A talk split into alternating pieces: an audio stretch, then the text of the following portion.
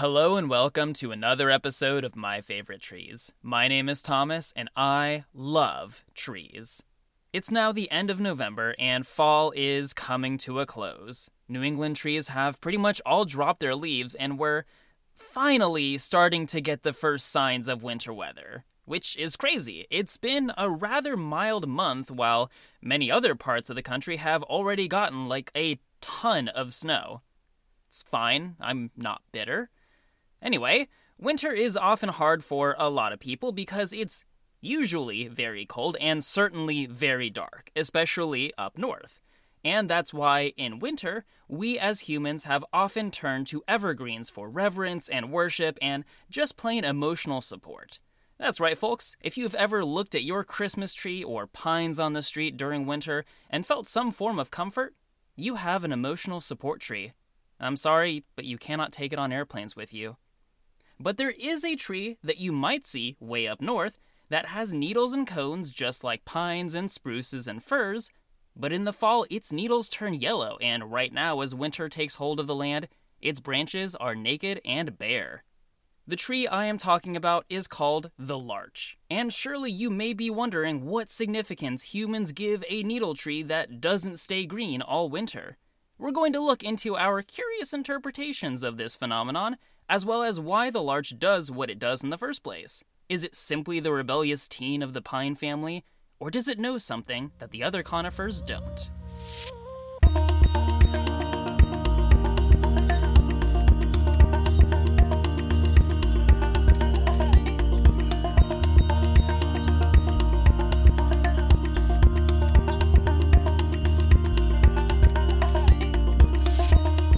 As I hinted at in the intro, larches are in the pine family.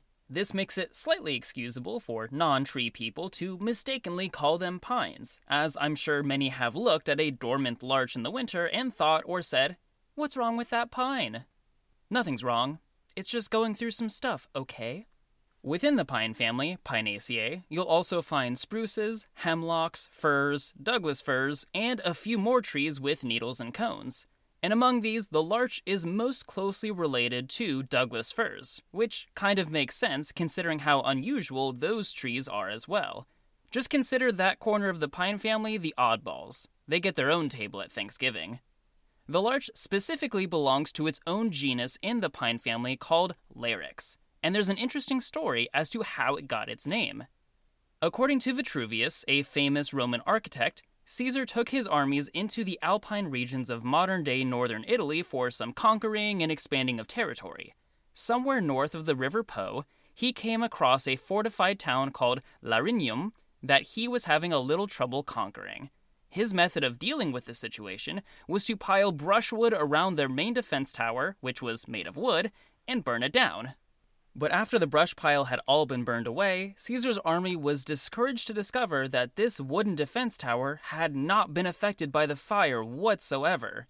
So instead, they simply built massive palisades or siege walls and frightened the town into surrendering. But once they surrendered, Caesar had to ask, What on earth kind of wood is that tower made from? And the townspeople just pointed to the trees that grew all around them in these mountains which Caesar then named after the town of Larignum, calling them Larix, which later became larch. This is not the only species of larch, but there aren't a ton, somewhere around 10 species that span across the northern hemisphere.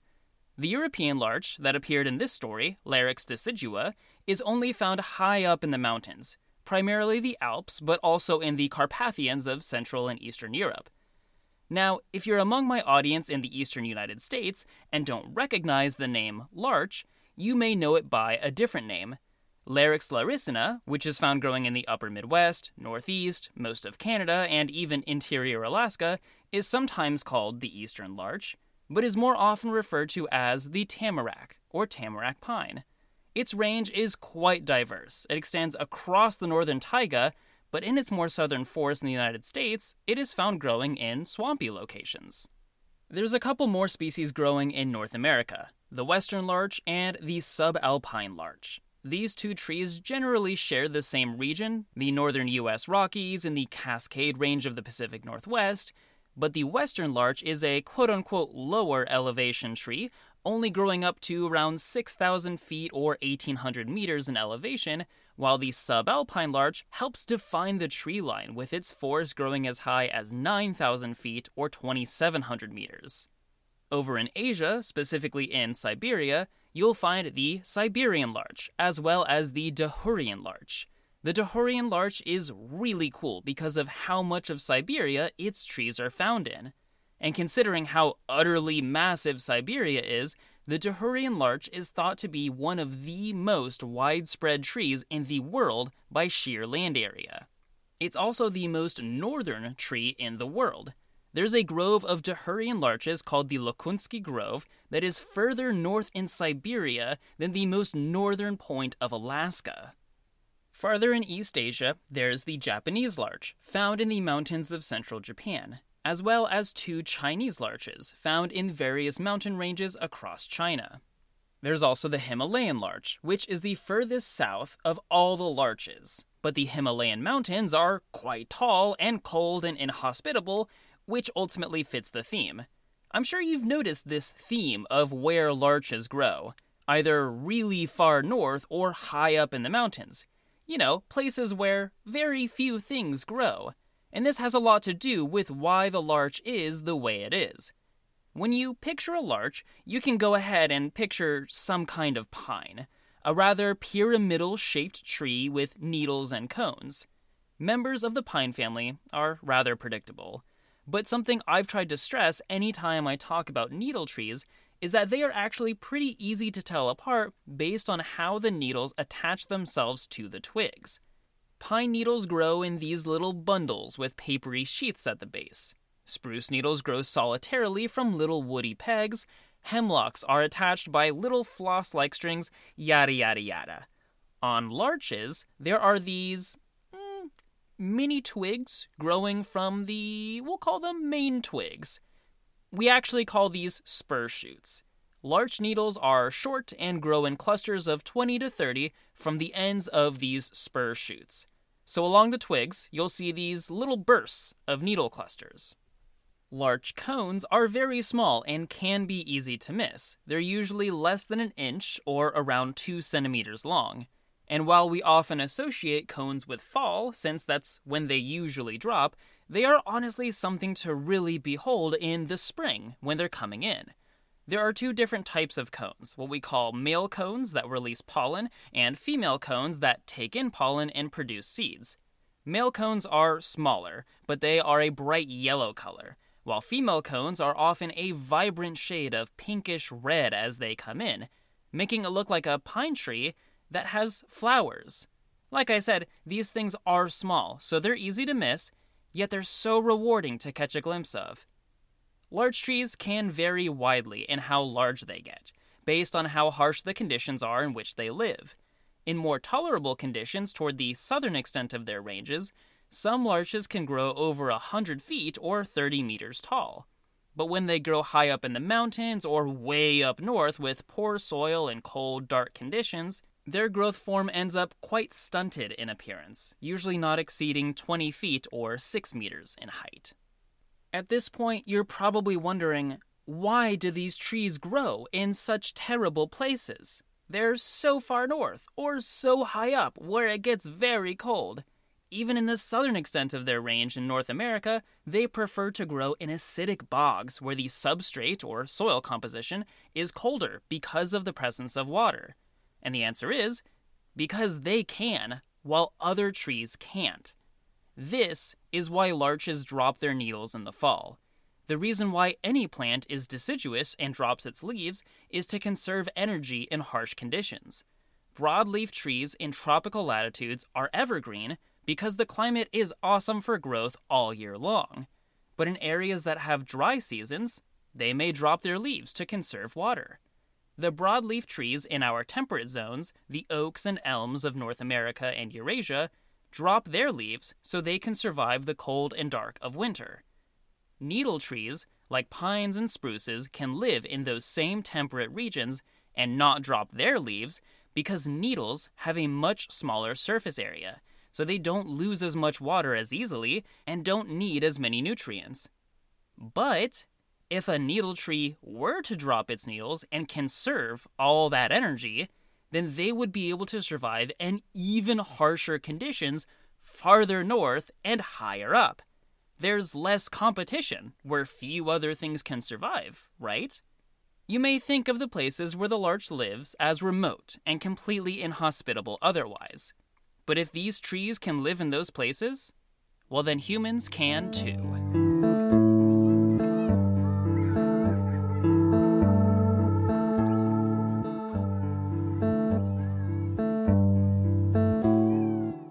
Let's talk about Siberia.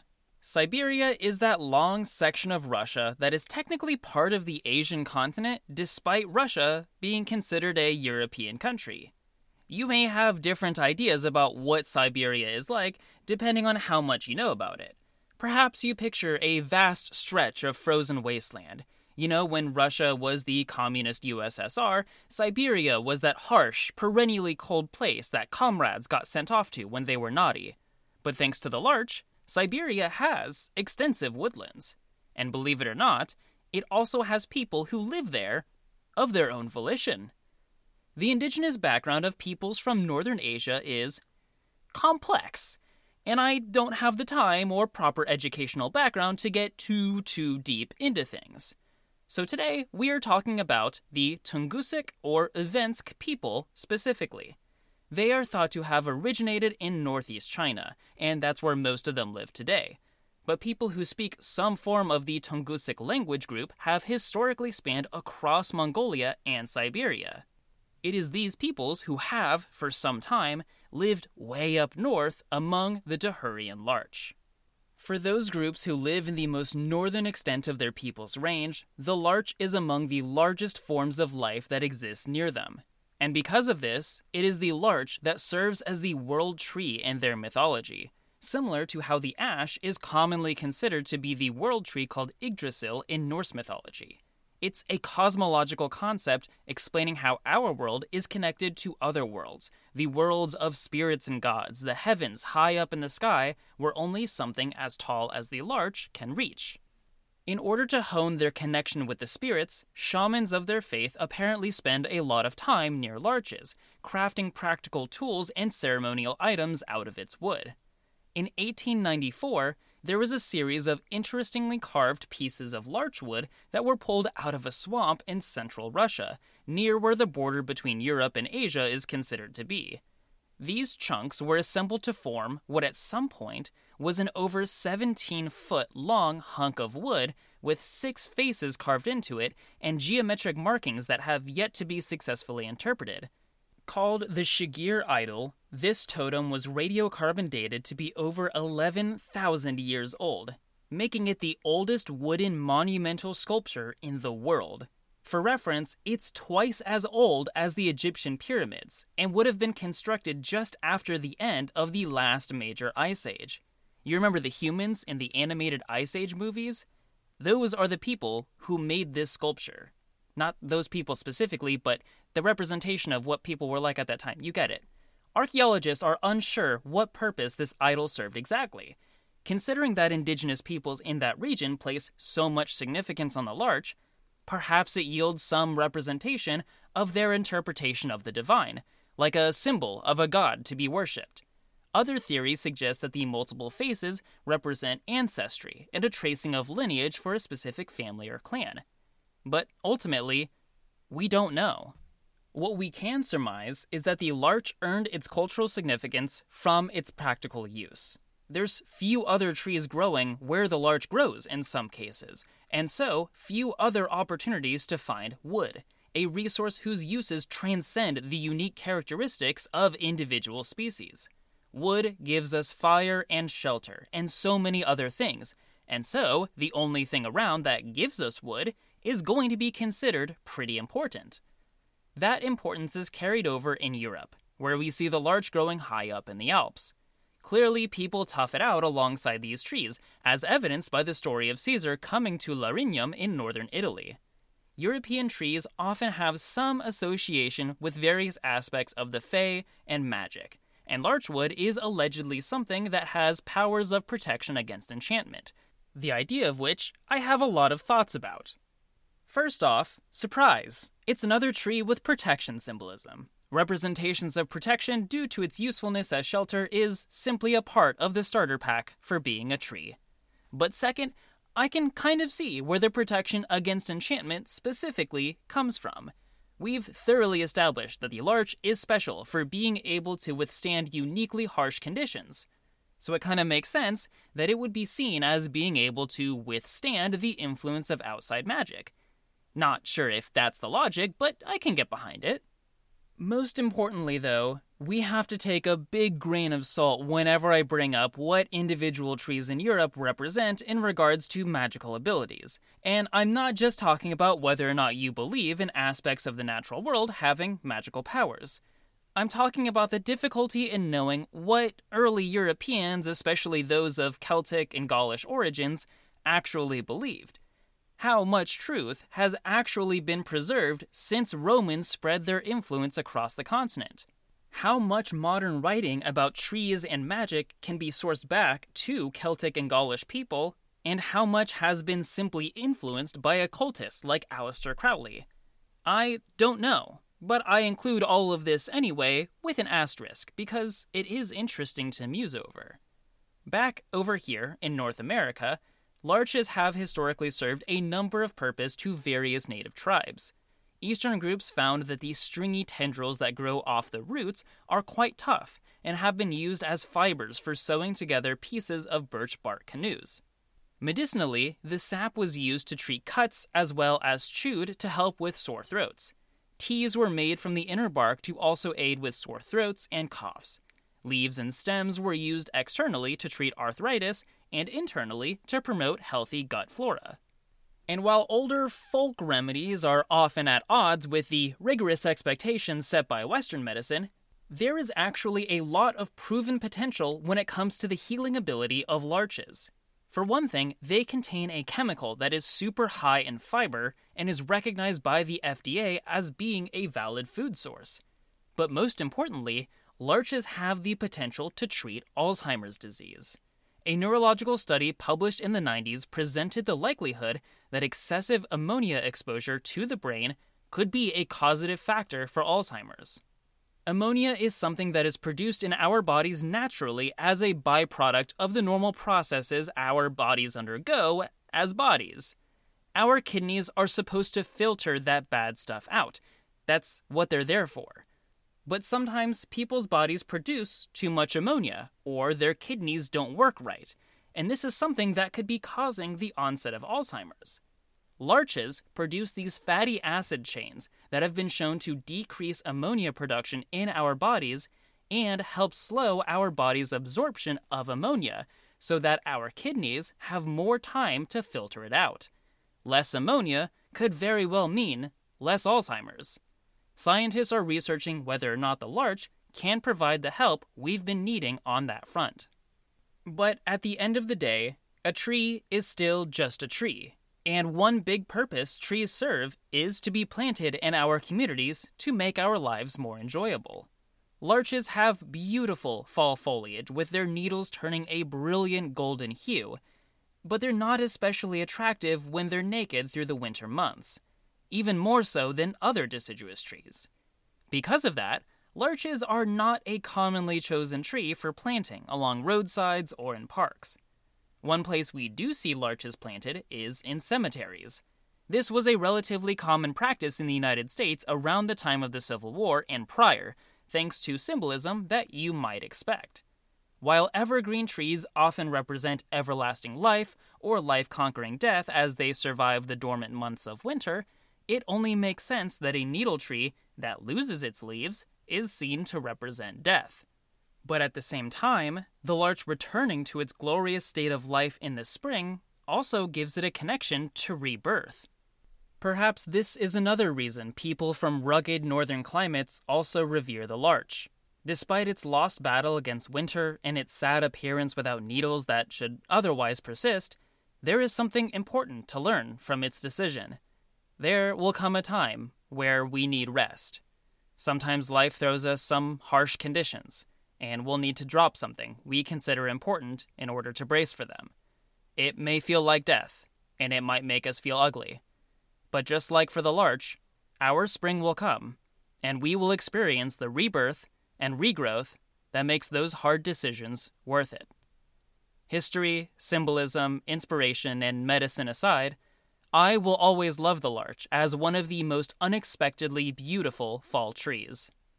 When I was fresh out of college, I worked as a plant ecologist in northern Wisconsin.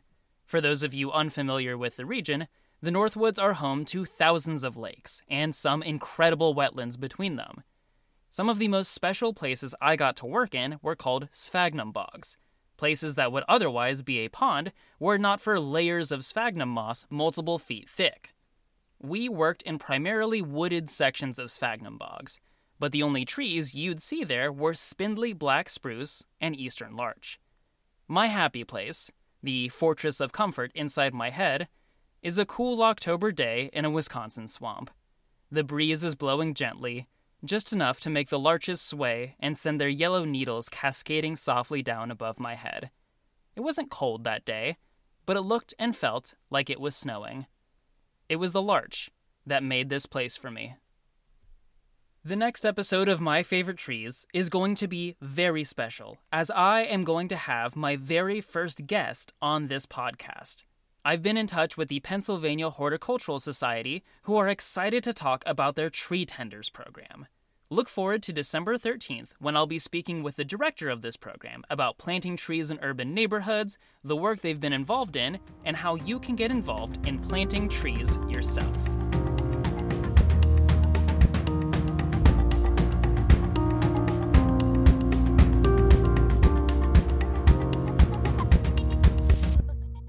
I want to thank all of you for listening to this podcast. If you have the time, leave a rating on Apple Podcasts or Spotify to help us grow.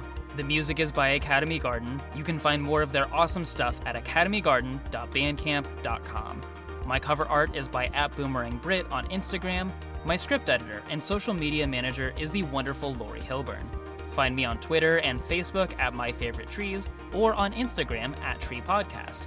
And if you'd like to thank me back, you can do so by donating to your favorite sustainable organization, some of which are listed on my website, mftpodcast.com.